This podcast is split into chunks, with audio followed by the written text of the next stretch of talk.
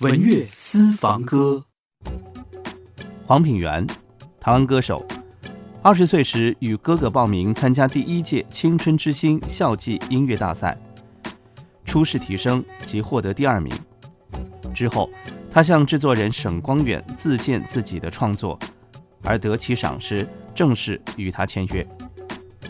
在台湾，他的专辑总销量超越一百万张以上，但其出专辑的频率颇低。二零零二年四月，黄品源主持综艺节目《综艺大哥大》，打开了自己在主持方面的另一片天。